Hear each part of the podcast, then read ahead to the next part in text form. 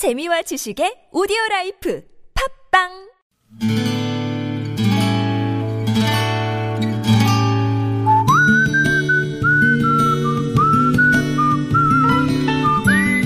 여러분 기억 속에서 여전히 반짝거리는 한 사람. 그 사람과의 추억을 떠올려 보는 시간, 당신이라는 참 좋은 사람. 오늘은 서울시 은평구 역촌동에 사시는 박기범 씨의 참 좋은 사람을 만나봅니다.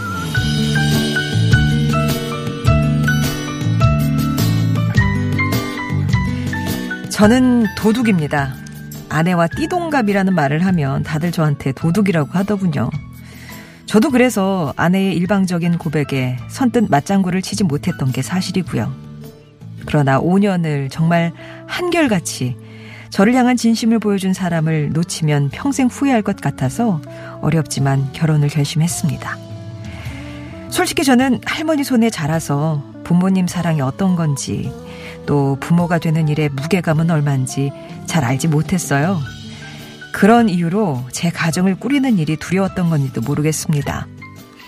그런 저를 꼼짝 못하게 만든 아내는 그래서 제게 은인 같은 존재죠. 그리고 또 한 사람, 제가 태어나길 잘했다는 생각이 들게 해주는 분이 계십니다.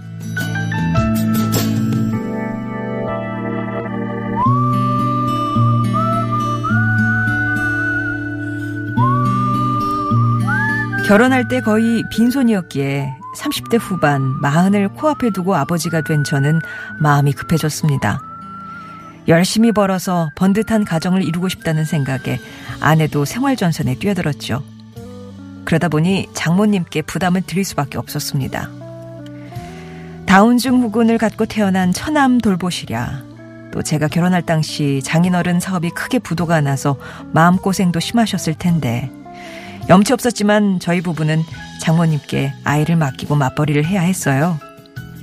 아이가 유치원에 들어가면서 조금 숨을 돌리나 보다 하셨을 텐데 지금은 21개월 된 둘째까지 맡기고 있습니다.